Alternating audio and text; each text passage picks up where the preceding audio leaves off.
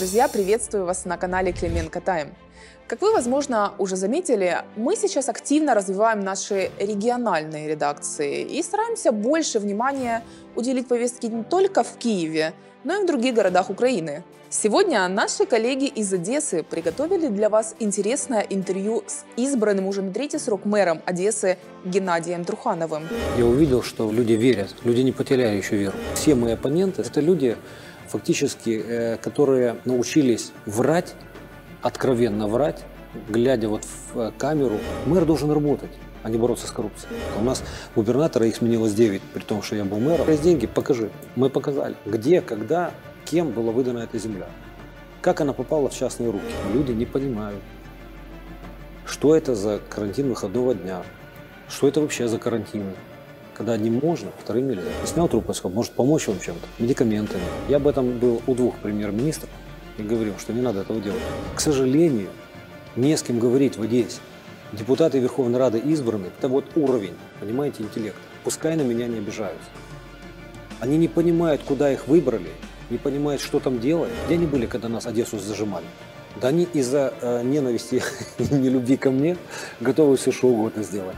Только бы вот чтобы вот не было хорошо. В Одесса всегда поставит плечо. Мы специально не делали это интервью до конца местных выборов. Смотря наш канал, вы понимаете, что уж заподозрить нас в политической джинсе точно нельзя. Но посчитали нужным поговорить с Геннадием Леонидовичем сейчас, уже после выборов, чтобы узнать, чего ждать жителям Южной Пальмиры от мэра следующие пять лет. Как будут решаться самые острые конфликты и суждено ли нашей любимой Одессе остаться жемчужиной у моря? И, кстати, если вы хотите, чтобы мы поговорили с мэром вашего города и задали ему интересующие вас вопросы, ждем предложения в комментариях – Выборы закончились. Пришло время осудить по делам, а не по обещаниям. Так что смотрите, комментируйте и не забывайте ставить лайк. Добрый, Добрый день, Геннадий Леонидович. Рад вас видеть. Добрый день. Благодарю, что согласились на интервью. Геннадий Леонидович, это уже третий выборы подряд, которые вы выигрываете.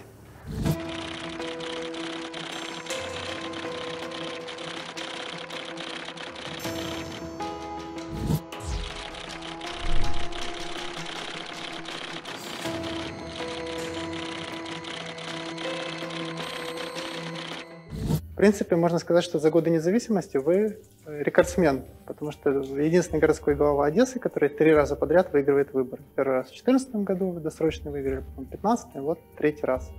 Как вы себя чувствуете после третьей победы? Какие ваши ощущения и как вы оцените э, свое пребывание на посту вот за этот период? Может быть, не скромно, но добавил бы к этому всему, что эти э, выборы всегда были не просто сложными, а каждый выбор это было определенное сражение, такой слом стереотипов, какой-то закостенелой системы. И, наверное, все-таки мы ломали то, что в Одессе сложилось. Вот была какая-то тройка претендентов, или даже двойка претендентов на пост городского главы. И вот дальше за эти рамки никто даже мыслить не. Вот так смогли себя не позиционировать, что только мы и никто больше. Поэтому в Одессе и не двигались много лет, практически все годы независимости, те инфраструктурные проекты, которые должны были двигаться, ими никто не занимался. А как я себя чувствую, я вам скажу, конечно, это очень приятно, и моя благодарность одесситам, безмерная благодарность одесситам, которые в меня поверили, которые мне дали э, такую возможность быть мэром, потому что, я вам скажу, из, э, я никогда не мечтал. У меня не было никогда в планах быть мэром нашего города. Я в политику пришел достаточно э, с конфликтной ситуацией, когда просто не замечали спортсменов, которые прославили нашу страну на весь мир. Это было историческое событие, когда наша команда победила. И придя сюда на прием к городскому голове, услышал полную апатию, увидел полную апатию, услышал какое-то такое нежелание вообще слышать о каком-то событии, какие-то мальчишки – где-то, привезли первое место, рекорд среди, среди там 100 стран. И я спросил, а чем вы здесь занимаетесь? Вот, вот здесь, конкретно в этом здании. Если вас не интересует наше будущее, наши дети. Мне тогда ответил городской голова, говорит, а ты приходи в депутатский корпус и наведи порядок. Я спросил, как это можно сделать. И вот так я попал в этот кабинет. И вот тогда я еще раз хочу поблагодарить одесситов всех. Я увидел, что в Одесса, в Одессе э, люди верят. Люди не потеряли еще веру. Не потеряли веру. Люди верят в том, что кто-то может за них защититься или кто-то может действительно услышать одесситов. Ну вот так примерно, если коротко. Вы видите себя в данном случае как э, человек, который в какой-то степени восстановил справедливость, можно сказать, в отношении определенных вопросов. Э, вы знаете, для меня и эти выборы, у них тоже было очень знаковое такое. Если будет интересно, я вам скажу, что ну вот все выборы, которые были, э, были достаточно интересными, и, был, и для меня было испытание в каком-то. Вот моя, мое видение Одессы, которую я люблю, в которой я вырос, и Одессу, которую видят политики, циничные э, люди, использующие, научившиеся использовать технологии, каждый раз мутируют эти технологии. Они а все кто, ищут... например, циничные люди? А? Кто, например, эти циничные Да, все. Вот я вам скажу, пускай... Ну, и вы понимаете, вы заметили, наверное, что я никогда никого не хочу оскорбить.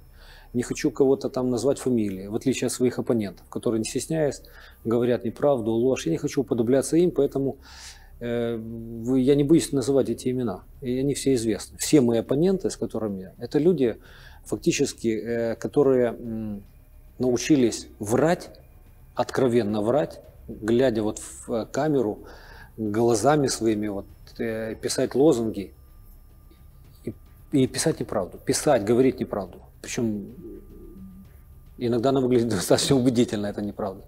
Например, вот что на скидку можете вспомнить из таких моментов, которые вас там поразили или задели, может быть, даже? Их очень много. Очень много. Если мы начнем с первых выборов 2014 года, то это э, Эдуард Гурвиц, который э, для меня этот человек остался э, в моем восприятии человек, который посеял вражду и войну в Одессе. Воевали, воевала улица, воевали различные группировки между собой. Воев... Все воевали в Одессе. Все воевали в Одессе. Только потому, что амбиции, э, потакание одним и уничтожение других – это не политика. Политик, если он мудрый политик, должен найти вот те компромиссы, политика – искусство компромиссов, те компромиссы между всеми враждующими, чтобы в городе был мир, чтобы не сказывалось это на общем, э, на общей обстановке в городе. Понимаете? Если мы возьмем следующие выборы 2015 года – Александр Боровик, человек, который приехал в Одессу, нарушив все законы, не будучи в Одессе, не будучи... Он показывает свой дом, где он вырос, он там не вырос. Его никто не знает там, просто. А, вот. Каждый шаг – это вранье. Использование админресурса, когда Михаил Саакашвили его водил э, за руку по всем дворам, потому что Саша без Саакашвили. Это же рейтинг был Михаила Николаевича. Выборы в один тур – это мошенничество. Кандидат на пост мэра Одессы Саша Боровик обвиняет своего оппонента Геннадия Труханова в массовых фальсификациях. Согласно украинскому законодательству, выборы городского головы ограничиваются одним туром, если претендент набирает более 50% голосов избирателей. За Труханова отдали свой голос почти 53% одесситов. Боровик утверждает, что в честной схватке эта цифра не дотянула бы и до 50. В проведении второго этапа избирательной гонки настаивает и губернатор Михаил Саакашвили. Он заявил, что фальсификаторы городских выборов со скоростью зеленых человечков захватили Одесскую мэрию. Председатель комиссии просто рукой переплавляет, еще печать ставит. То есть все равно плевать, что остальная комиссия посчитала, вот она так считает. Они рейтинг моего понятно. И тотальное вранье и по поводу экономических показателей и о светлом будущем. Но э, вопрос заключается, для меня это совершенно другое. Он-то обманывал избирателей. В чем наше отличие, если вы меня спросите? В том, вернее, в восприятии, в том, что моя мама тоже является жителем этого города, и она тоже избиратель. Мои родственники, мои дети, ну, кому уже позволял в то время э, возраст голосовать, обманывали не просто избиратели, что-то такое далекое, обманывали моих родных и близких. И это мне не нравилось, естественно. И крайние выборы, ну, вы понимаете, что ну, острое противостояние было, а. надо сказать. Никто не ожидал, наверное, даже настолько. Э, использование всевозможных технологий. Все технологий. И опять же таки, э, когда мои оппоненты сегодня там записывают обращения какие-то или рассказывают, это все такое, знаете, ля-ля-ля-ля-ля. а у нас есть конкретные факты. Конкретные факты обмана, лжи и провокаций. Конкретные факты. Э, те люди, которые вчера еще были, э, что э, поражает, они вчера были, вот я посмотрел, да даже не посмотрел, услышал, там показали мне выступление на Фейсбуке Николая Скорика, который говорит, как же так? Порошенко и Зеленский вроде бы как не вместе, а здесь они объединяются. Ну вы посмотрите, что они творили здесь. С кем они только не объединились стоят вместе в один ряд, но это просто, это цирком назвать даже нельзя. В цирке как-то попорядочнее и поприличнее. Это какая-то жесть просто. Стоит Червоненко, соратник Ющенко. Там один из там, руководителей, руководитель организа, не организаторов, как назвать, активных участников Майдана. Вдруг он стоит э, со Скориком, агитирует за него спустя время – с человеком, который э, корни его партии сегодняшней уходят в партию регионов и в противостояние тому же Майдану. Вы понимаете? Они стоят вместе. Что произошло с этими людьми? И люди-то не молодые. Дмитрий Голубов, который был вчера еще в солидарности у Петра Алексеевича Порошенко, сегодня говорит, что Скорик лучший мэр. И сегодня он говорит, что партия АПЗЖ, он поддерживает ее. Что поменялось? Когда они врали? Сейчас или тогда?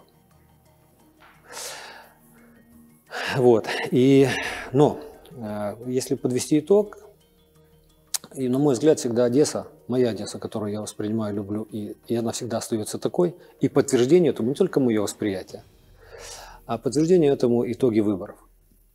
Она, э, э, она Одесса, или одесситы умеют и понимают и разбираются во всем. И никакие технологии здесь не сработают. Это показано итогами выборов один, второй и третий раз. Как бы ни рисовали они эти девяточки, и не используют технологии и покупку избирателей, Одесса для меня сегодня не продалась. Одесса не слушает грязь, гадости. Они умеют отделять очень фальш и фальш, э, вранье от истины. Одесса сегодня все-таки оценивает человека не по написанным и использованным массовым телеканалами потрачено миллионов долларов на вот эту контрпропаганду против меня лично. Одесса сегодня оценивает все глазами, делами, поступками. И это говорят итоги выборов. Я на выборах, э, как видели, у меня не было э, такого подпевки, как у Николая Леонидовича. Съехались все. Политические тяжеловесы. Поддерживали, подпихивали его. И ничего не получилось. Потому что Одесса э, не продается. Она никогда не продавалась. Никому. Не понимают эти люди, которые сегодня, народ э, сегодня сильно доведен до крайности, до отчаяния. И каждая там 1500 гривен для каждой семьи это, к сожалению, большое подспорье. И вот на это их был расчет. Купить Одессу. А я знал.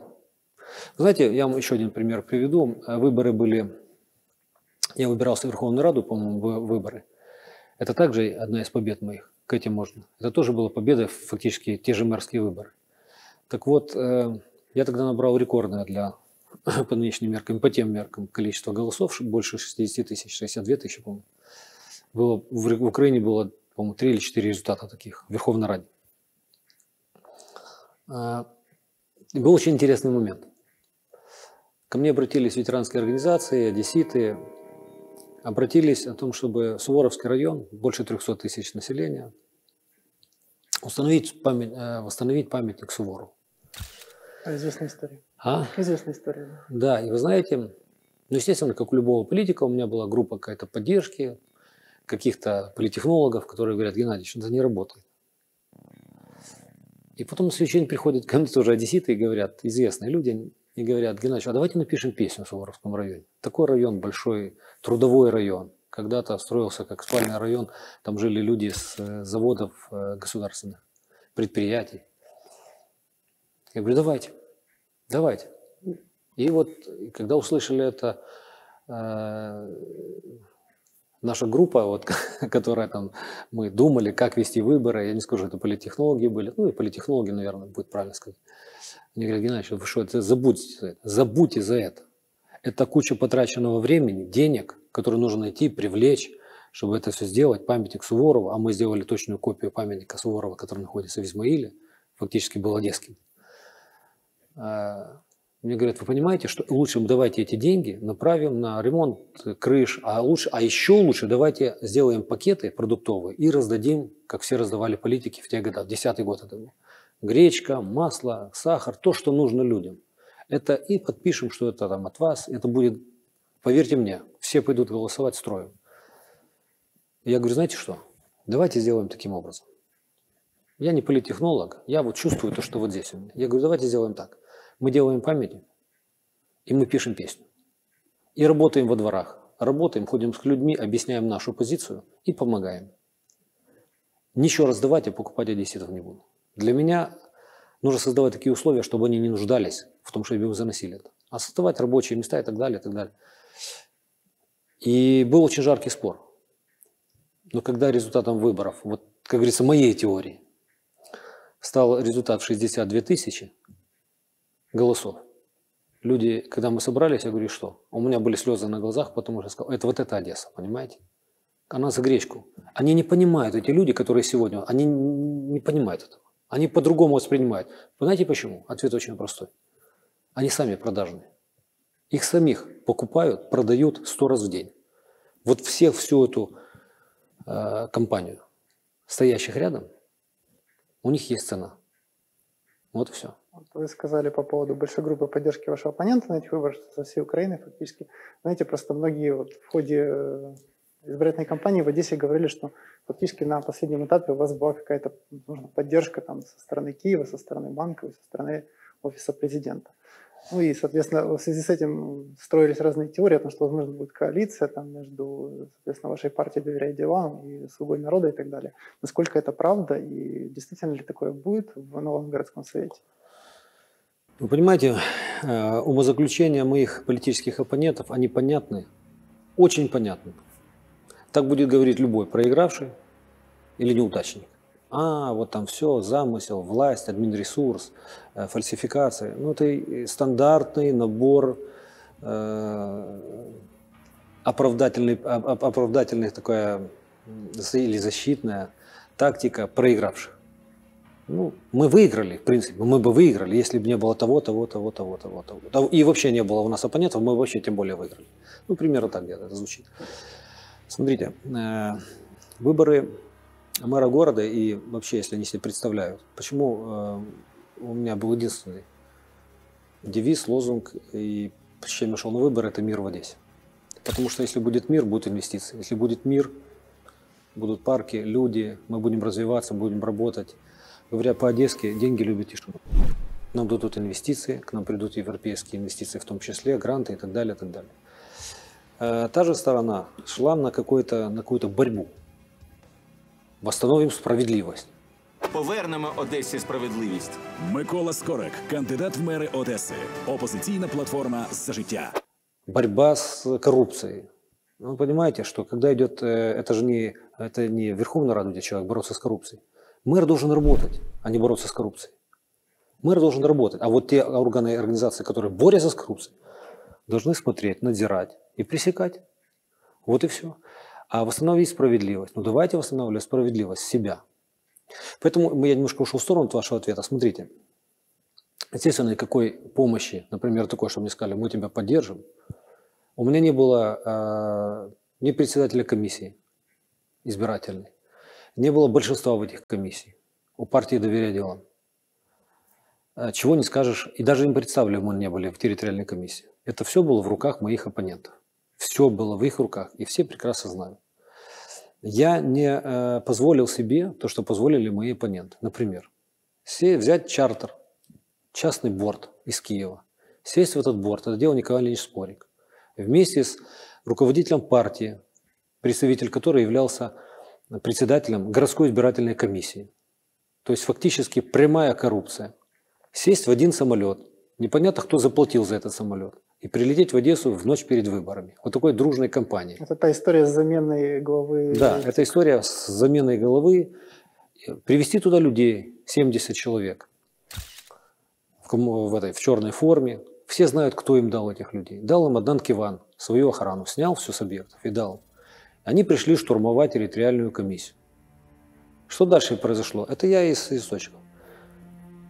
Возмущенные одесситы или невозмущенные одесситы начали приезжать тоже туда, к этому самому. Но когда вот эти... э, Стихийно. стихийно, конечно. Ну, я, я, не был, я не был там, я не знаю, это все со средств, то, что я видел. Но когда увидели, что в Одессе такое не едят, в Одессе так нельзя себя вести. Это, кстати, лозунг 2015 года, если я правильно помню. Что и в компания, да, да. что вы- А, Вы понимаете, все ретировались. Понимаете, я хочу, чтобы они понимали, я хочу, чтобы они поняли, извлекли уроки. Не надо в Одессе не покупать людей, не угрожать им, потому что Одесса мирный такой мягкий город. Но только до тех пор, пока кто-то не пытается его взять силой. Как только попытаются, увидят. Пускай вспомнят историю. 73 дня героической обороны. Ничего не получилось. И сейчас не получится. В Одессе нужно дружить, говорить, договариваться. Нормально. Поэтому э, никакой помощи не было. Они прекрасно это знают. Вот, что касается коалиции. Э, я приглашаю всех, всех абсолютно, все партии, в широкую коалицию под названием «Городской совет», где должны во, во главе угла стоять только решения во благо города. Когда люди не регистрируются, а, то это факт уже, который имеет место быть. Когда территориальная комиссия голосует за проведение сессии, а шесть человек, которые э, имеют отношение к моим оппонентам, из территориальной комиссии не поддерживают эту дату. То есть желание вот такого саботажа. На самом деле эти люди э, крайне безответственны. Вы знаете, что сегодня с ковидом у нас, насколько все-таки распространяется эта болезнь, Да, тоже инфекция? Понимаете, э, мы э, должны сегодня показать полную консолидацию всех наших сил и возможностей. Нам необходимо прособрать исполком было. Нам необходимо сейчас в кратчайшие сроки принять бюджет города, чтобы мы Что дальше... вообще город собирается вот в этих условиях делать? Потому что мы видим, что происходит в мире, мы видим, что происходит в стране. Это, очевидно, совершенно чрезвычайный ход событий. То есть э, у Одессы есть какие-то свои собственные ресурсы, чтобы каким-то образом тоже вносить вклад в общие усилия там, государства, общества борьбы с этой напастью. Знаете, мы э, выполняем все требования и те задачи, которые ну, перед нами ставит главный санитарный врач Министерства э, охраны здоровья Украины. И наши ведущие инфекционисты, вирусологи. Все рекомендации мы выполняем. Было установлено нам 30% коечного фонда, чтобы мы выделили под э, COVID-19. В Одессе это выполнено. Мы э, сегодня у нас э, на утро мне каждое утро в 8 часов докладывают о количестве э, на- наличии свободных мест. У нас на это утро их э, 30 свободных мест в наших э, больницах есть. Мы сегодня... Будут разворачивать дополнительные, может, какие-то мощности? Да, конечно. Мы по- планируем в течение вот где конец ноября-декабрь э, в кратчайшие сроки еще дополнительно развернуть 476 койко-мест. Мы знаем, где это делать, работы уже идут. Сегодня э, мы... А где, да, если не секрет? это пятая больница. Но пятая больница у нас сегодня два, у них два объекта в этой больнице. Это на Литерсовском бульваре, бывшая третья больница. Там порядка 150 мест, э, 120 мест. В бывшем отделении, детском отделении отдельно стоящее здание. Э, Удобно, потому что там есть возможность все абсолютно койко-места будут подключены к кислороду, что сегодня немаловажно. Уже работы идут там. Это второй корпус у нас на Троицкой там будет 120 коек. Сегодня мы открываем первые 45 коек. Э, Выполнены все работы, и мы еще 45 коек вводим. Это восьмая больница, порядка 90 коек, но сегодня мы говорим, что там возможность есть 110-120 коек развернуть, работы уже идут. Это первая больница, еврейская, как ее в Одессе называют. Там порядка 46 коек-мест, также обеспечены кислородом. А, Вот, э, и 30 мест э, в инфекционной больнице. Суммарно я не помню, что может упустил, но вот примерно вот такие. Думаю, что не ошибся. А вот по поводу экономических последствий пандемии, потому что сейчас это тоже животрепещущий вопрос. Вот некоторые города Украины, насколько я знаю точно, по Ужгороду, у них там городской совет принял определенный пакет мер поддержки малого и среднего бизнеса, то есть за счет городского бюджета, послабления с местными налогами, сборами и так далее. Что-то подобное, возможно, будет в Одессе? Планируется? Мы принимали такие меры, мы освобождали наш малый и средний бизнес, наших арендаторов э, от уплаты на период карантина первой, первой волны. Эти меры у нас есть, и сейчас пакет также мы разрабатываем и понимаем. У нас недополучение бюджет в этом году, мы ожидаем сейчас уже где-то порядка 600 миллионов. Ну вот будем, как говорится, посмотреть, чем закончится год. Ну, практически он уже заканчивается. Мы ожидали, что это будет где-то под э, миллиард. Ну, планировали 500-700 миллионов, где-то так. Потом у нас были пессимистические прогнозы, потому что думали, что как-то выровняли, выровнялась немножко ситуация. И сейчас мы говорим о 600 миллионах недополучения в городской бюджет. Конечно, если мы будем вводить такие меры и будем компенсировать, и будем освобождать от уплаты, то недополучение в бюджет будет э, достаточно ощутимым. И, конечно, мы надеемся здесь на все-таки государственную политику, на выработку компенсационных э, каких-то мероприятий, Ну, компенсаций. что сейчас принимается. Ну, хотелось бы, вы понимаете, дело в том, что у нас немножко последовательность нарушена. И мы об этом говорим на селекторных совещаниях с премьер-министром, о том, что сначала ограничения, а потом нам говорят о компенсациях. Давайте сначала или вместе э, это будет одновременно приниматься, такие решения, и посоветовавшись все-таки с громадами. Сейчас нам обещают, что нас будут слышать, потому что план э, карантин выходного дня с нами никто не согласовывал. Поэтому те протестные акции, которые есть здесь, это принимали без нас. Но Одесса будет придерживаться этих всех мер, которые правительство предписало, или, возможно, какие-то варианты в определенных ситуациях? Я вам скажу, что если э, здесь какая позиция? Если вирусологи, врачи нам говорят, а я только на мнение специалистов, я скажу почему, вот если что, не забуду вы или спросите, я вам скажу почему. На этих совещаниях, которые проводятся, говорят чиновники, и в последнюю очередь говорят специалисты. Если нам говорят, что это надо делать, надо это делать и анализировать. Прошел первые, допустим, первые выходные, проанализировать. А вы а, что мы увидели? Что мы увидели после выходных? Я имею в виду, как, как соблюдается этот карантин. Можем ли обеспечить сегодня система государственная соблюдение введенных норм или ограничений? Может ли она? Что для кого-то секрет или, ну, это же секрет. Что, что все э, рестораны и ну, рестораны, ладно, там еще дистанция какая-то есть. Люди пришли покушать, могут сидеть там за одним столиком, с дистанцией рядом сидеть. А посмотрите клубы все, там где дискотеки. Там дело в том, что еще изменения... Они переполнены, просто законодательство. переполнены. И кто их закрыл?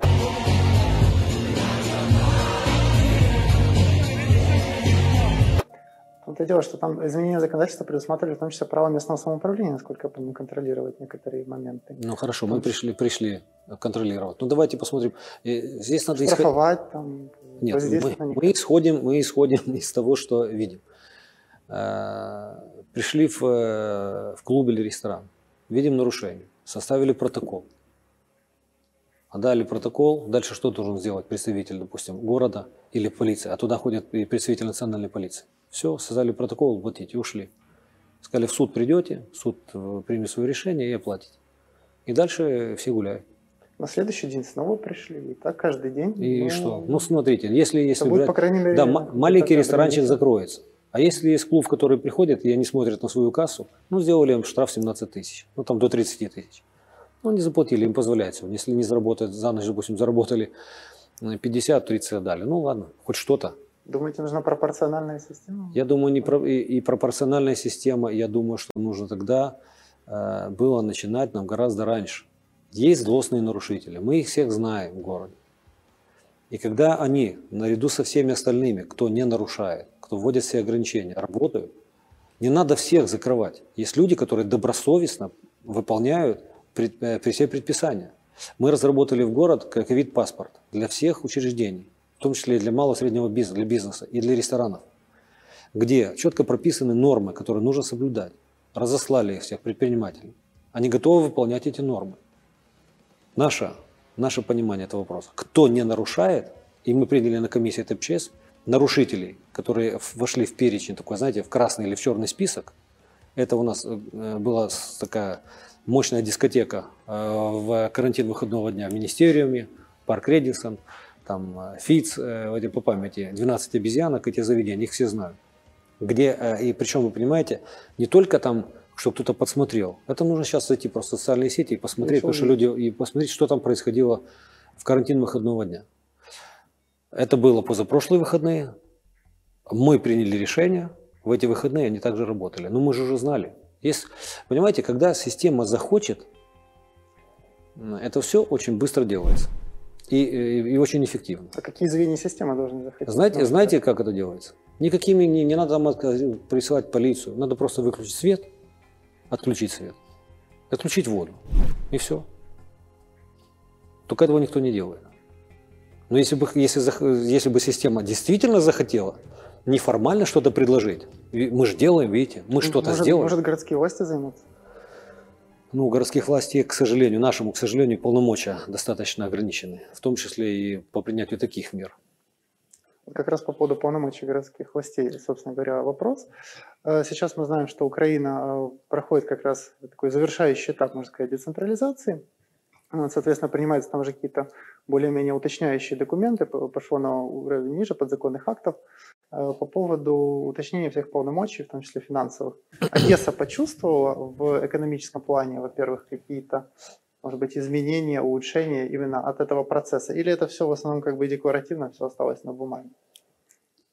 Вы знаете, э, мы, возвращаясь к началу нашего разговора, мои политические оппоненты нарезку такую сделали, где я благодарю Петра Алексеевича Порошенко. Все, что мы сегодня говорим, что нас уважают, нас поддерживают, у нас высокие рейтинги по различным И говорить честно, Петр Алексеевич, это все благодаря вам.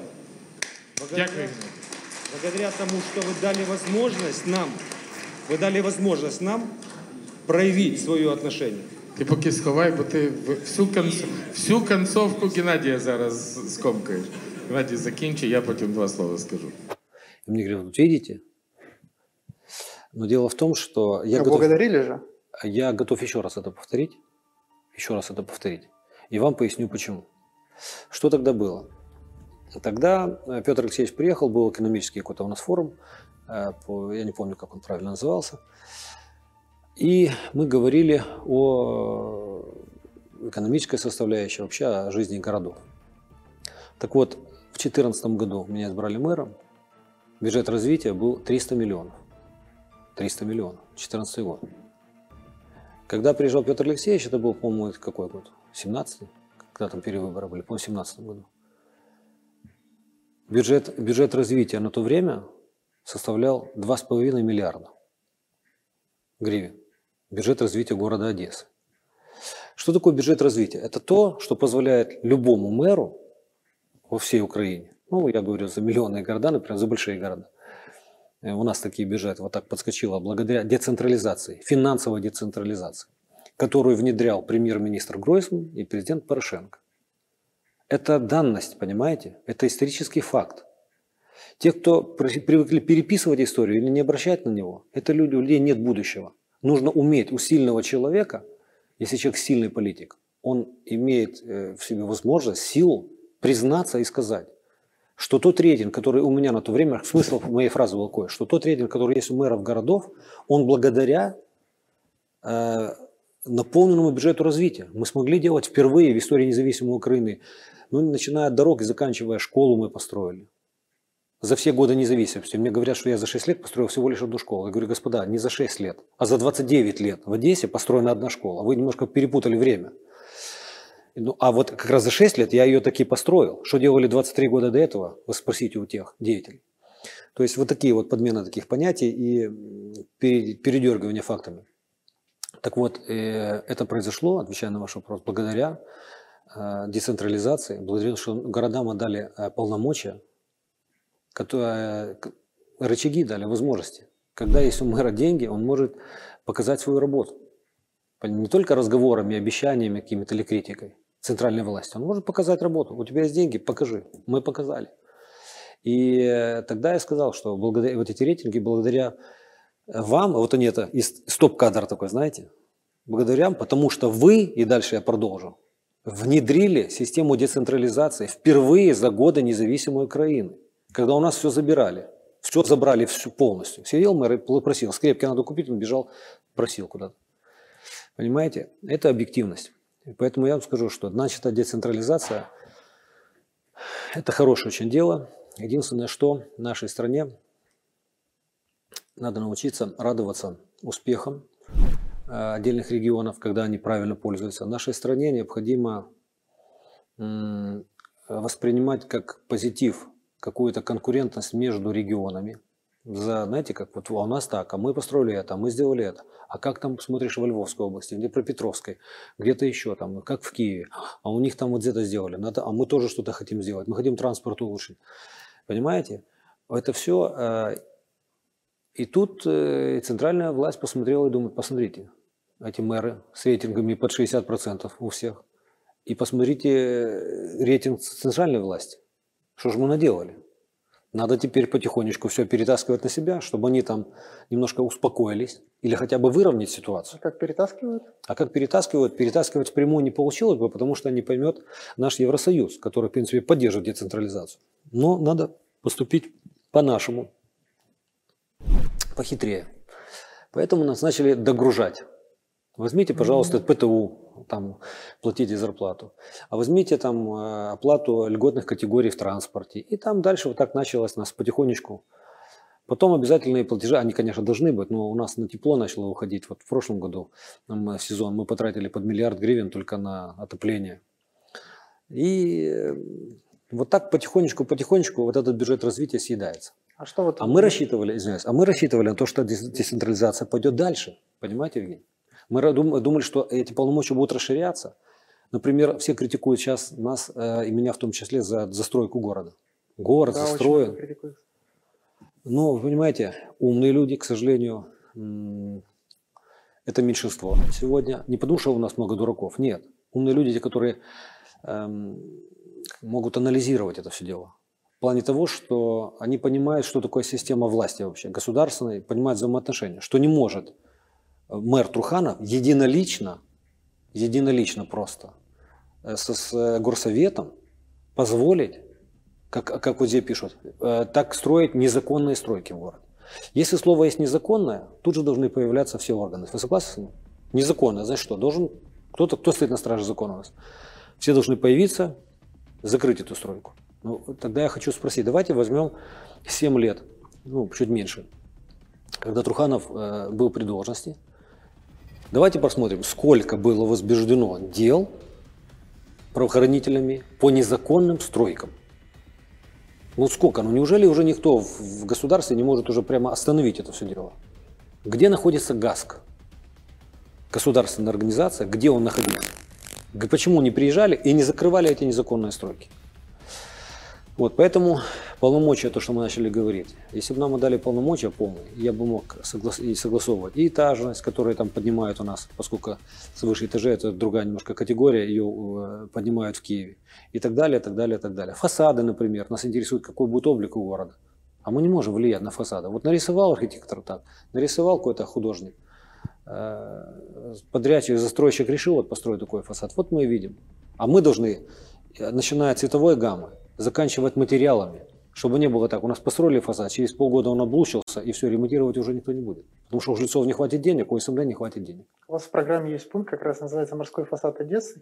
То есть, ну, как бы, одесситы знают, что достаточно много сделали для того, чтобы город прилично выглядел со стороны моря. То есть, это эстакада, это трасса здоровья, это ремонт набережных и так далее. Но э, ведь морской фасад Одессы – это не только все это. Конечно. Это в том числе то, как выглядит застройка со стороны моря. А выглядит она, скажем так, сейчас на данный момент не самым прекрасным образом, потому что во многом баланс нарушен именно вот этими стройками. Скажите, пожалуйста, а есть у мэрии возможность каким-то образом на это влиять, если какая-то программа Э, развития вот именно фасада э, Одессы со стороны моря.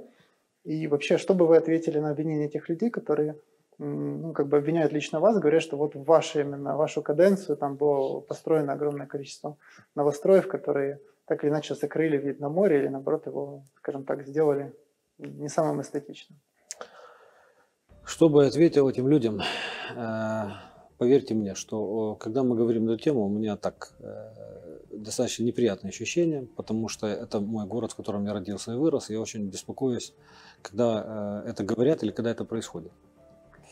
И если бы э, были возможности, например, у меня, вы знаете, когда выбрали Верховную Раду, и э, монобольшинство это, которое там получилось у партии «Слуг народа», здесь были помощники народных депутатов, которые мне сказали, Геннадий Ильич, вот сейчас первое заседание парламента, на максимум второе.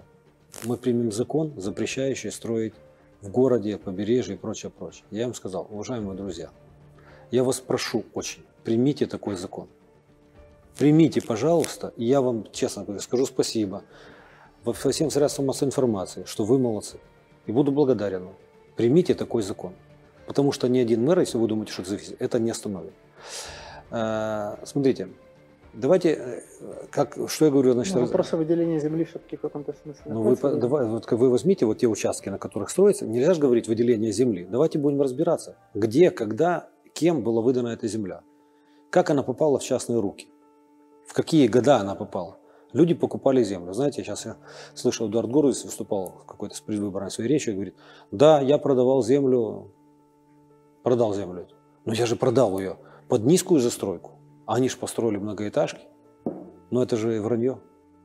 Это же вранье. Вы понимаете, человек, купивший за 3, 4, или, не знаю, 2 или за миллионы долларов участок, этот, будет строить там коттеджи, которые э, не то, что там не вернет себе эти деньги. Ну, естественно, что он будет. А когда, а сегодня закон есть. Да, он приходит, согласовывает у нас 4 этажа, потом едет в Киев, поднимает эти этажи, ему поднимает, и он получается там уже 10-9 этажей, например, 15 этажей. Вот то, что мы видим сегодня. И что мы получили в Верховной Раде? Мы получили закон, прошло три года, не получили мы закон. Так давайте вот с этого начинать, а не искать одного виновного и говорить, вот он все застроил. Тогда у нас будет и дальше так застраиваться. И если мы сегодня с вами говорим о... э, Я вам первому говорю. Я не хотел это говорить предвыборной кампании, да, вот сейчас, да, давайте проанализируем сегодня, у кого больше застройщиков. Вы возьмите, проанализируйте. Седьмой телеканал у нас есть такой. Предложит Аднану Кивану. Э, Надо вам говорить, он же пишет Кадор, вот эту надпись, ни с кем не согласовывая. Ни с кем не согласовывая ни одну вот такую вывеску свою. И строит вот эти вот свои э, хрущевки 21 века. В том числе в историческом центре. В том числе в историческом центре. Он с кем-то это согласовывает. Так Вы посмотрите. мне скажите. Так вот скажите, пожалуйста, вы проанализируйте своим каналом, сами как журналист. Возьмите, посмотрите э, выборку, э, кто присутствует или кто э, выступает на седьмом телеканале. Поверьте мне, половина, я не знаю, Скорик туда ходил или нет, не видел, но вот тех людей, которые борются за застройкой, все там. Все там на канале борются за застройкой. У него на телеканале. Ну это о чем-то это должно говорить людям или не должно? Вы посмотрите сегодня э, э, факт, о котором еще мало говорят. У меня работает до сегодняшнего дня пока. Авдеев такой есть, господин. Он руководитель ГАСКа. В принципе, не глупый человек, работал. И мне докладывал, я говорю, почему у нас стройка? Остановите стройку. Геннадьевич, мы работаем, мы работаем, мы все работаем. Я говорю, нельзя ничего. Почему вы дали разрешение? Геннадьевич, мы не имеем, по закону не имеем права отказать. У нас, согласно э, генплану, согласно зонированию, мы, человек имеет свой участок, мы обязаны, согласно плану зонирования, к- э, выдать ему градусловие ограничения. Хорошо, строится не 8 этажей 10, чего вы сидите? Мы написали э, обращение в областной ГАСК, это их, они должны выйти. Пока они решают между собой, это все строится. Так вот, э, самое интересное, знаете что? Что сегодня э, компания, именно компания, наверное, не партия, ну, не будем их там обижать, э, политическая партия ОПЗЖ, десятый номер в списке, депутатом Горсовета стал господин Авдеев, который все 6 лет или 5 лет, сколько он руководил ГАСКом, выписывал все разрешения на строительство. Э, Вам не кажется, это не просто кощунство, цинизм, а издевательство какое-то? Но он не виноват в этом. Он в этом не виноват. Они его берут себе в список как прогрессивного молодого депутата, который будет бороться за стройкой. Не смешно, Евгений? Мне, мне, мне смешно. Я хочу, чтобы и вы э, задайте мне самые, не- скажите, Геннадий, а как же он у вас работал? Вот так, вот так работает. Поэтому и одного заместителя я убрал, он сейчас судится. Но я не специалист стройки. Я прихожу, говорю, нет, этого не должно быть. Геннадьевич, мы не можем отказать. И действительно такие факты были. Такие же факты были. Каманина, эти бетонные джунгли. Проанализируйте, если хотите, мы вышлем, и вы прям в интервью это, или в, как сочтете нужным, я ни в коем случае не, не- не Просто в подтверждение моих слов разместить решение суда. ГАСК когда-то э, по нашей просьбе областной ГАСК вышел на проверку на Каманина и остановил стройки. стройки, вот те, которые ведет компания Кадор, ну они там построили, подала в суд на решение ГАСК. Что вы думаете, принял ГАСК? Какое решение? Запретил ГАСКу суд проверять эту стройку вообще и разрешил дальше строить. Это тоже Труханов построил? Это тоже Труханов создал такой некрасивый морской фасад? То есть это должно быть комплексно. Если мы боремся с этим, вот прийти, нужно сказать, ребята, мы против этого. Но когда мне говорят политически, примите монитор, э, мораторий на застройку, примите мораторий на выдачу документов. Для политиков, может, которыми они являются, таких э, шутливых, это может быть выход. Но для компании, серьезной компании, это ничего, потому что есть закон. И никакой мораторий Одесского горсовета не входит в перечень тех документов или останавливающих, либо разрешающих. Это политическая воля, не подтвержденная ни, ничем абсолютно. То есть придет человек, скажет, дайте мне градусловие ограничений. Он скажет, нет, у нас мораторий. Угу. Интересно, что такое мораторий? Подаст в суд, и суд обяжет нас выдать градусловие ограничения согласно генеральному плану и э, зонированию территории. Генеральный план, кстати, в вашу каденцию тоже уже принимался. Конечно, конечно. И сейчас у нас подошло время, когда нужно его корректировать. Вот я надеюсь на это, что мы и зонинг будем корректировать, и генеральный план. Э, процедура уже запущена. Мы просим всех, э, я попросил, это было, по-моему, 6 месяцев назад, чтобы все подключались, создана группа для того, чтобы мы все те, где-то, может быть, не учеты, не бывает совершенного, абсолютно совершенного документа. Поэтому, чтобы мы ушли все те недоработки, ушли, исправили и приняли э, поправки к генеральному плану и к зонированию территории города Одессы. Вопрос одновременно на стыке, можно сказать, децентрализации и генерального плана. Э, вот у нас как раз сейчас проходило в стране укрупнение отдельных административно-территориальных единиц. Скажите, пожалуйста, думаю, многим зрителям будет интересно, э, Одесса имеет шансы какие-то в ближайшей там, или среднесрочной перспективе увеличить свою территорию там, за счет возможно, укрупнение? Это, э, на мой взгляд, э, ошибка, очень серьезная ошибка. Власти о том, что они в ППХ начали вот эти все укрупнения и не учли ни генеральный план города, и не учли развитие города Одессы. Я об этом был у двух премьер-министров и говорил, что не надо этого делать. Учтите, пожалуйста, наши предложения. Наши предложения по поводу и границ города, и расширения объединений никто не услышал. Их приняли без учета миллионного города. Такая была политическая, наверное, тогда целесообразность, а не э, чисто политическая, а не желание э, такое здравое, административное на перспективу. Мало того, я тогда говорил из тех аргументов, которые приводил многочисленных, я говорил о том, что вы подумаете хотя бы на будущее. Будут выборы городского главы. Вы понимаете, что даже если изберут вашего мэра, вы его сегодня ставите в те рамки. И вы дальше, если вы уже не любите меня и хотите вот так зажать Одессу, ну подумайте о том, что, что будет делать ваш мэр или любой другой, который придет с этим принятым, э, принятым решением. Его нужно будет отменять. То есть, на ваш взгляд, это уже сложно поправимо? Нет, это поправимо. поправимо. Все поправимо. Я не думаю, что... Я все-таки думаю, что здравый смысл восторжествует, услышат нас. И когда будет... Понимаете, э, проблема не только была, проблема достаточно широкая. Если э, сейчас я знаю, что на Кабинете министров утвержден или прошел э, утверждение Сергей Рафаэльевич Гриневецкий, это человек, который понимает, он хорошо, во-первых, знает не только Одессу, а знает а, однопартиец, да. Но дело не в, не в однопартийце, дело в том, что в его колоссальном жизненном опыте, и в том числе работая в государственных органах власти, в Верховной Раде, э, губернатором Одесской области, председателем областного совета – это человек, который закрытыми глазами знает не просто Одессу, знает, знает регион. Он знает специфику регионов.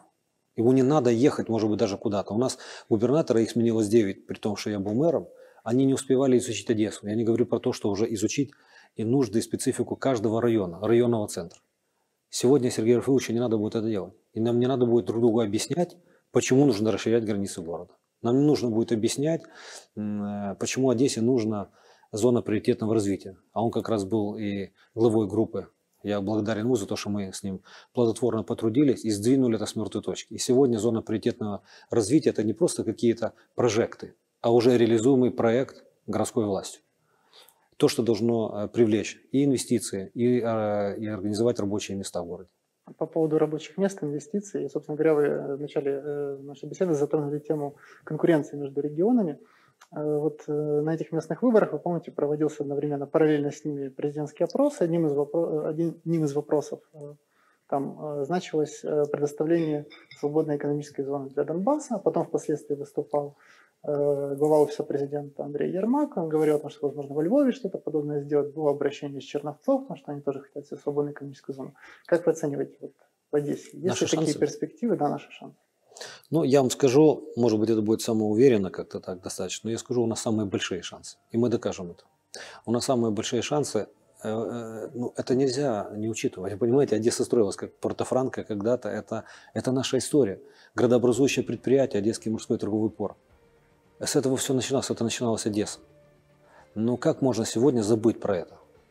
Я не говорю уже про там э, какие-то геополитические такие или ге- географические такие магистрали, как э, Шелковый путь и так далее, и так далее. Вы понимаете? Ну, э, ну это, э, мы, мы созданы для этого, в принципе. Нам осталось только убедительно рассказать, и нам осталось так, чтобы убедительно нас услышали. К сожалению, не с кем говорить в Одессе. Депутаты Верховной Рады избраны, пускай они на меня не обижаются. Не потому, что они меня критикуют. Пускай критикуют, пишут там заявления, какие-то схемы рисуют. Им нечего делать. Это вот уровень, понимаете, интеллекта. Пускай на меня не обижаются. Они не понимают, куда их выбрали, не понимают, что там делать, и не хотят подняться немножко, над, стать народными депутатами. Они не хотят этого. Они хотят громить шлагбаумы, они хотят там писать какие-то доносы. Они все побежали сразу в мэры. Они немножко другая у них, э, другие возможности.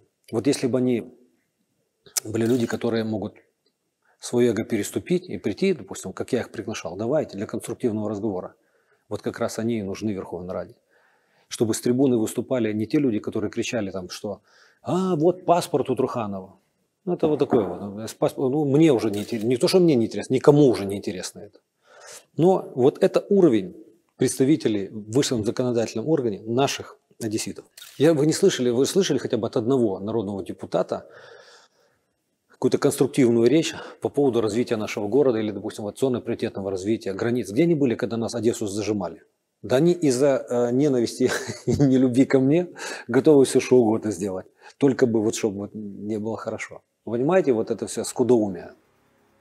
Поэтому, с одной стороны, это да- даже не смешно, как сейчас я говорю с улыбкой. Это очень жаль, что вот такой уровень взаимоотношений у нас. А в Одессе, а в Одессе нужно сегодня, нужен такой серьезный прорыв, нужно так, чтобы Одессу услышали. А услышать Одессу могут, когда объединены, и есть консолидация абсолютно всех сил, и народных депутатов, и областного, и областной власти, и городской власти. Вот тогда действительно нас обратят внимание. А когда область себе что-то о себе, Ну, вы готовы для достижения такой цели вот искать, э, сказать, общий язык с оппонентами, даже, может быть, с Николаем Скориком, с которым у вас довольно острая конкуренция нынче? Да у меня никогда не было с ним конкуренции. Ну, вы понимаете, ну, я не хочу видеть. Ну, какая конкуренция? Ну, о чем говорить вообще? О какой конкуренции говорить? Ну, пришли как бы с разрывом, ну, недостаточно таким. Ну, понимаете, э, по голосам. Я бы, не, честно говоря, не комментировал, как, какая-то самая, да, это, может, вдохновляет. Я, меня не вдохновило бы э, вот эти вот разрывы все. Дело же не в разрыве. Я, то, с чего мы начали. Как это все происходило, понимаете? Э, грубо говоря, это выглядело так. Вы представьте себе. Идет поединок. А выборы, второй тур, это один на один. И было бы честно, чтобы сражались один на один. Вы же не видели меня ни на какой площади, чтобы вокруг меня стоял какой-то хор из политиков, там, э, ну, наверное, первого эшелона государства и, и за меня агитировали. Не слышали. Вы не видели, наверное, чтобы другие телеканалы других государств э, говорили гадости о Скорике там, а, и восхваляли меня. Или так, говорили гадости о Скорике, например, обо мне так умалчивали. Так типа вот намекая, что вот, вот это наш. Вы же не видели этого. То есть, э, если так, э, как я спортсмен, знаете, Таиландский бокс федерация, вышли в ринг, я и команда напротив меня. Понятно. Понимаете? Но тем, э, тем и лучшая победа, потому что она, в принципе, выиграна в такой схватке. И, вы, и боролся я не с Николаем Леонидовичем. При всем неуважении или уважении к нему я с ним не боролся. Его никто не видел там. Вот как Боровика не видели, вот так и его не видели. Я боролся совершенно другой, я боролся с политической силой, который он, волей случая, был выбран после долгих-долгих дебатов, споров, праймерис, там мерили, кто пойдет, Татьяна Плачкова или Николай Скорик. Не могли никак определиться. Вот определились они. И вот та политическая сила включилась вся в это, потому что понимаю, если бы Николай Леонидович был без всей этой поддержки, колоссальной поддержки своих политических партнеров, тогда мы могли говорить о каких-то разрывах и о конкретном результате конкретного политика. У меня, а у нас сегодня, это очень, для меня это очень важно, что политическая партия, доверяя делам, в Одессе на протяжении уже большого промежутка времени, это 7 лет, удерживает лидирующие позиции. Сегодня в Горсовете 20 человек, мы стали победителями в городских, э, по городской избирательной кампании, партия на первом месте. Я как кандидат мэра, сегодня мэр города, победил на выборах, это результат. Мы представлены в областном совете, наша партия, в районном совете мы заняли второе место. Достаточно э, везде больше 10 человек, где-то 13, где-то 12 человек. Это достаточно. Причем нужно же посмотреть еще э, о вложенных средствах. У меня, к сожалению, не было такого количества помощи от телеканалов центрального уровня, которые с утра до вечера посвящали все свои э, прайм-таймы э, рассказах о том, какой Труханов плохой. Но я, я рад, что одесситы это не слышали. И пускай не задумываются. Еще раз возвращаясь к этому. Поэтому сложно говорить о Э, каком-то честном поединке. Хотя я, это, он, это, это разрешено, поэтому, ну, так действовал. Я по-другому немножко работал. Благодарю вас. Еще осталось, можно сказать, таких три маленьких экспресс-вопросика. Да. Э, один такой бытовой, очень животрепещущий, потому что, ну, в принципе, беда многих городов Украины, но Одессу она не миновала. Каждый раз, когда у нас ливень, у нас, знаете, все стекает на Балковск, Балковская плавает, пересып плавает практически любой сильный ливень как бы оборачивается потоком. Скажите, пожалуйста, ну, в чем может быть причина, почему настолько изношена ливневая система, почему она не справляется категорически? Евгений, что я, можно сделать, чтобы... Я, я с вами не соглашусь, э, не соглашусь. Я вам скажу, э, э, в 15 год, по-моему, 14 или 15 год, с 15 года не плавают ни Балковская, ни Пересов, ни в районе Пересовского. Почему? И, и это действительно факты есть. Если, если есть иногда очень редко теперь. Если раньше это было при маленьком дожде, все плыло. При большом дожде вообще там была катастрофа. А, но, смотрите, в 2015 году, когда действительно Балковская вся залита была, э, никто на протяжении, наверное, лет 20, вот те наши монстры городского хозяйства, которые получали заслуженных деятелей и так далее, и так далее, забыли о том, что есть коллектор, э, который нужно чистить вот те, та система водоотведения, которая не а, обслуживалась. И когда я собрал специалистов, специалистов, сказал, слушайте, вы мне можете объяснить? Я э, не разбираюсь в этих вопросах. Объясните мне, пожалуйста, что происходит и что нужно сделать, чтобы этого не было. Как мы решили проблему возле Пересовского моста? Вы помните, там все плыло. Уже давно этого забыли э, люди, когда там что-то вообще затапливалось. Почему? Потому что, оказывается, никакие 27 миллионов проектом был, что нужно делать. Мы сделали это за, по-моему, за, не знаю, за 500 тысяч гривен. До миллиона, если так бы точно. А знаете, что мы сделали? Мы просто увеличили диаметр трубы и поставили два насоса. Все, которые обеспечили откачку, своевременную откачку, работу водоотводящей вот этой э, системы в районе Пересовского моста. Что касается Балковской, мы расчистили просто э, серьезную систему водоотведения. Она достаточно большая и но она не работала, потому что была заилена практически, диаметр уменьшился, наверное, на две трети от ее пропускной способности. И вот тот буферный пруд, который был, на котором уже вы видели, наверное, горы мусора были. Мы просто начали с того, что поставили тот трактор, он расчистился, ну не один трактор, расчистили водоотводящую систему, э, все возможности ливневой канализации, и э, у нас практически мы справляемся. Конечно, когда идут залповые ливни, и выпадает э, количество осадков двух-трехмесячное за день, то посмотрите во все, все города, европейские города, если мы уже не верим своим, мы ориентируемся, как там в Европе. Посмотрите, как плывут э, города в Италии, э, во Франции, да во всем, во всей Европе, когда э, происходят вот такие серьезные залповые линии.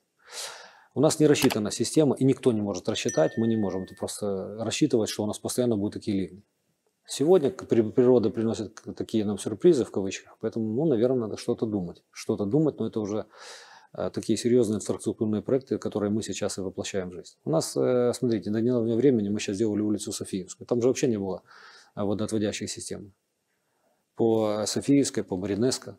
Ну, по Маринеско там и не было, потому что там все идет, оно стекает все в район Пересыпского, там и не было. Но Софиевская, поэтому у нас и бульвар Жванецкого, и туда вниз эти парки начались по, началось сползание. Мы сейчас все это восстановили, сделали водоотведение. То есть мы работаем над тем, что от, отводим, делаем систему водоотведения там, где не было никогда. Конечно, нам необходимо и все-таки а, очень внимательно и отнестись к французскому бульвару, на котором так, также не система водоотведения. Это все, а это достаточно серьезный процесс, который там происходит.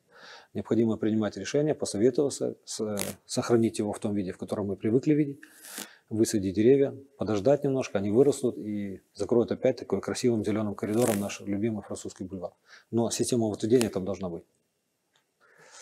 Понятно. А скажите, пожалуйста, вот Максим Ткачук, юноша, который певец, mm-hmm. с которым так несправедливо поступила наша НСТУ на этом Евровидении. Э, ваши однопартийцы ему, собственно, вручили сертификат перед лицом всего города Одессы на День города. Сертификат на жилплощадь. Э, как вообще этот мальчик сейчас, э, где он, что он, он переселился в Одессу уже? Нет, он не переселился. Недавно Связываете при... его судьбу? Да, конечно. Конечно, мы на связи. Вот недавно у его бабушки был день рождения. Это буквально неделю назад мы созвонились, я поздравил с днем рождения, спросил, как Максим. Сейчас а у него идет мутация голоса, потому что такой подрос, подростковый, он немножко э, не выступает так активно, потому что в это время надо поберечь голос. Занимается с педагогами там у себя дома. Для него это будет серьезное решение переехать в Одессу. Понимаете, я посчитал нужным тогда, что ну, вообще э, я в политику пришел потому что развивался детский спорт. Почему это у меня происходит? Не потому что э, это политическая какая-то такая фишка политическая. Да, потому что ваши оппоненты именно на это делали упор, что в данном случае это была политическая акция, как бы Ну, вы понимаете, мои политические оппоненты, очень не хочется. Вот я не хочу до этого вот сойти до этого. Это очень ограниченные в своем мире люди. Они, я, им, я им очень сочувствую. Они все видят через какую-то гадость и политическую вот такое что-то. Они не понимают, и, а я могу подтвердить это словами. Я в политику пришел, потому что я боролся за своих мальчишек, которые победили в Таиланде на чемпионате мира, и у которых не было родителей. У многих не было родителей, а, а, а другие были с неполноценных семей. Но самое главное, что я сам вырос без отца. У меня отец погиб, когда мне было 8 лет. Если бы не система тогда, государственная система помощи детям, которые не имеют возможности пойти на платно, тогда и платных не было. Так вот, э, я, э, тогда мне привели любовь к спорту. Я, э, вы видите, я играю на музыкальном инструменте благодаря тому, что я занимаюсь спортом и могу сегодня с, любым моим политическим оппонентом, вот они пускай выбирают спорт, я готов с ними там, во, что они, в чем они там профессионалы, давайте поучаствуем. Вот, единственное, тяжесть не люблю, не люблю поднимать, это такое дело немножко сложное. Но всех остальных каких-то игровых и подвижных готов. Так вот, этот мальчик, который вырос без родителей, бабушка воспитывала. И я хочу на, на таких примерах, когда ребенок сделал поступок, он не вне политики. Ему понравилась песня, он, наверное, смотрел какие-то фильмы. И он не вырос в Одессе, он вырос э, Волынь, на Волыне, понимаете? Там сложно сказать о каком-то сепаратизме или еще чем-то таком. Это человек, который вот мальчику понравилось это. Наверное, ему понравилось. Поэтому в Лондоне, выйдя в пилотке, он, он совершил подвиг, он совершил поступок. Несмотря ни на что. Хотя, поверьте мне, и переживает и бабушка, и, и когда начались вот эти все там определенные какие-то вопросы к нему, и когда лишили его еще и отстранили от участия в Евровидении, то есть большие дядьки, мощные, напали на этого маленького пацана. Вы, ребят, что, с ума сошли? Я показал, что в Одесса всегда поставит плечо. И поверьте мне, он поехал не куда-либо. Его приглашала пол Украины. Он приехал сюда, в Одессу. Он приехал в Одессу к нам, потому что увидел здесь в нас действительно. Вот так произошло. Вот так произошло. Я благодарен ему за такое доверие, его бабушке. Благодарен за доверие. Конечно, и я думаю, что это поступок был. Он спел смуглянку на Потемкинской лестнице в городе Герои. Это действительно знаково. Это говорит и о нашем сегодняшнем, э, о нашей памяти, о нашем неизменном курсе. Мы чтим тех, кто и уважаем тех, кто оборонял, защищал и освобождал наш город. И так будет всегда. Мы, мы гордимся тем, что мы город-герой. Максиму я обратился тогда и говорю, да, потому что не, я не знаю, как могло сложиться там. Может, он смог бы там жить, не смог бы там жить. Всякое там ходили слухи. Поэтому те люди, которые откликнулись, почетные граждане нашего города, предоставили квартиру, я благодарен. Благодарен, что... Вы понимаете, на его примере сегодня нужно делать такие. И причем нужно широко показывать это. Широко показывать, чтобы у тех ребят, девочек, которые вот начинают такой жизненный путь, они понимали, что в жизни есть справедливость. И в жизни, в жизни нужно а, делать какие-то поступки, а не пытаться уловить конъюнктуру там, сегодняшнего дня. Мы куда сегодня идем? Влево или вправо? А, влево, тогда вот так. Вправо? Ну, я много могу таких э, сейчас фраз вспомнить на, или из песен таких фрагментов. Не стоит э, прогибаться под э, изменчивый мир и так далее, и так далее. Это все то, о чем мы знаем, но очень э, единицы этим пользуются. Потому что в песне это спеть это классно, а еще лучше в фильме посмотреть, как противостоит герой там несправедливости. Но когда это происходит в жизни с человеком, это думаешь, что нафиг оно надо. Я лучше промолчу. Ну, я, я ничего вот вспомнили про День города, извините. А, наш город в этом году подвергся такой косвенной критике президента за проведение такого торжественного Дня города. Мы из Днепра, Харьков, насколько я помню, а, за то, что прошел День города в разгар карантинных мероприятий.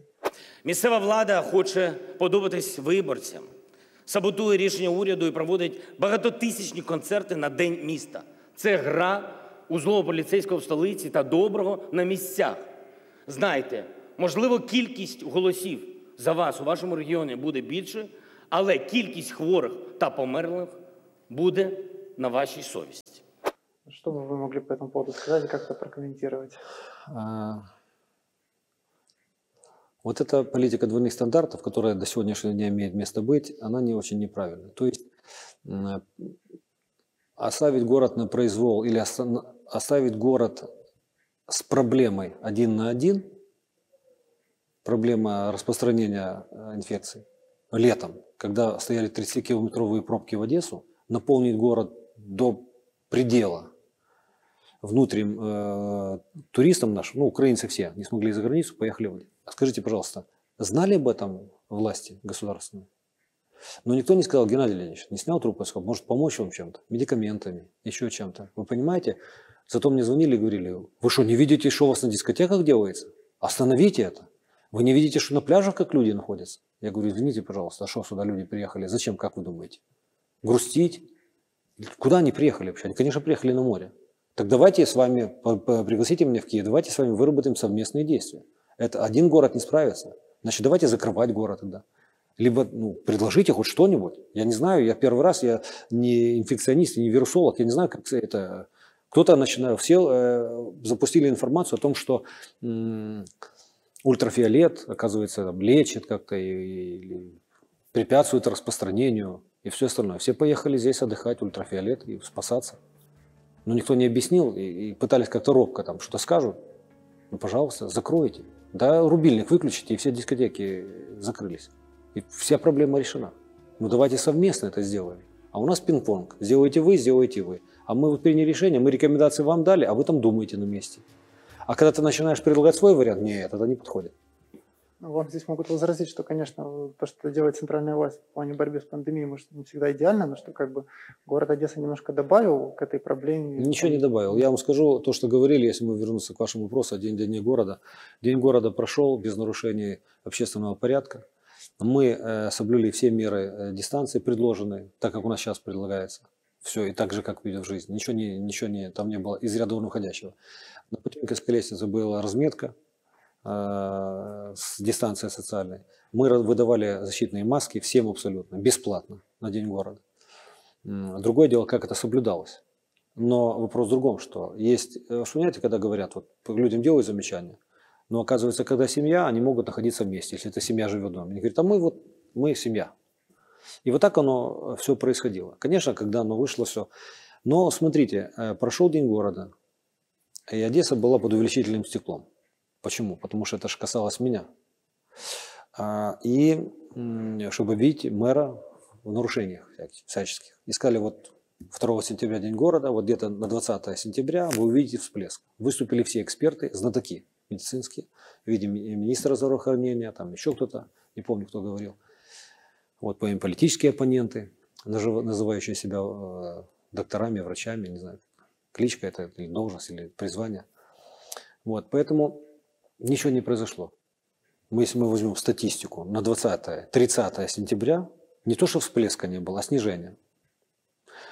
Но здесь, Евгений, почему я говорю политика двойных стандартов? Очень интересный факт, что после Дня города произошел э, традиционный в Одессе фестиваль «Одесса Классик».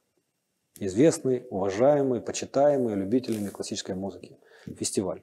Также на открытом воздухе на Потемкинской лестнице. Вот.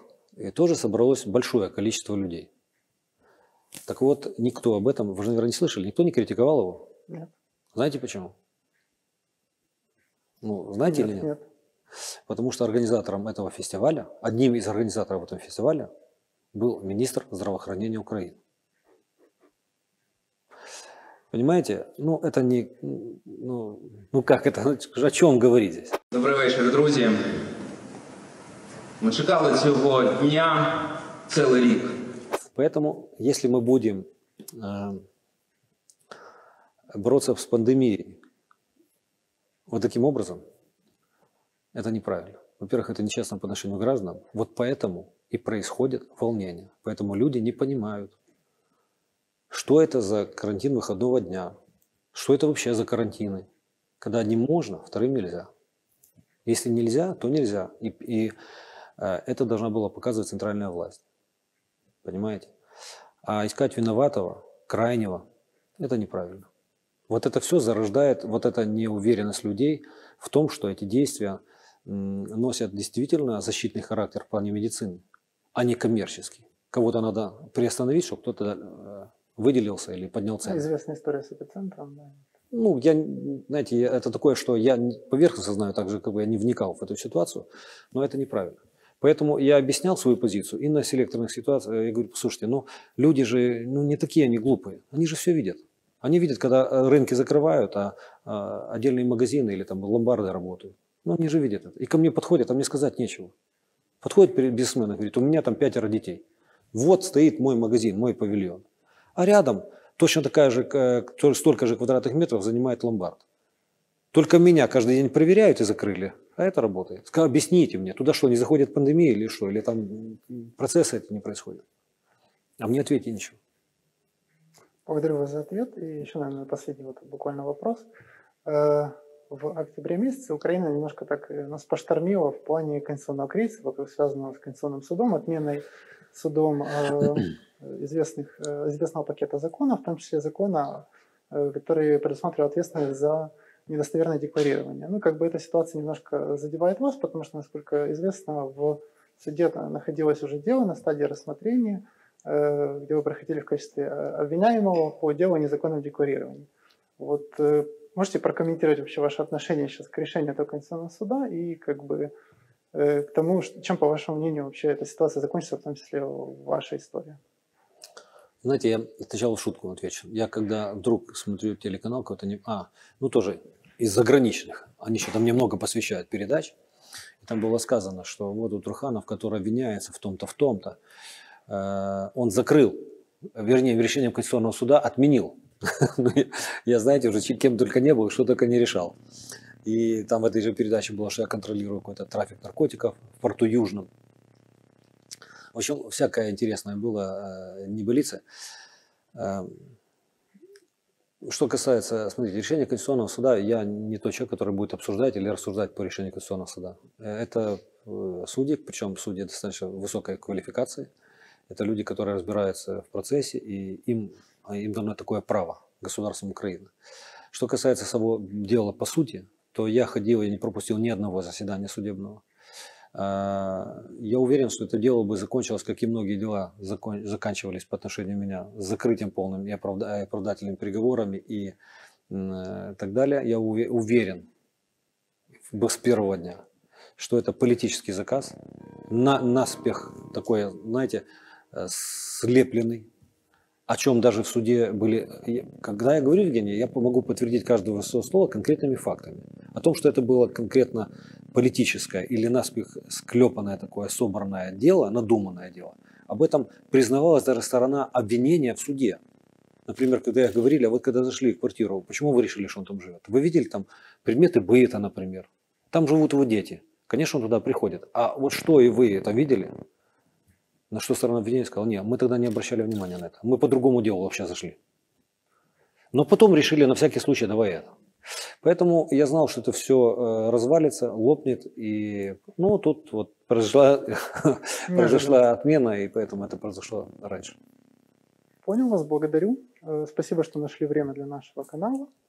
Э, спасибо за ваши ответы, спасибо за откровенный, полный разговор. Я стараюсь всегда быть абсолютно откровенным, сдерживаясь, не допуская, знаете, каких-то... И то сегодня так немножко, может быть, некорректно выступил по отношению к своим оппонентам. Ну, они заслуживают, честно говоря, большего, но я не хочу переходить эту грань. Это их удел, пускай они там ведут себя как хотят. Вам спасибо за хорошие такие вопросы, достаточно интересные. Благодарю вас. Спасибо. Спасибо.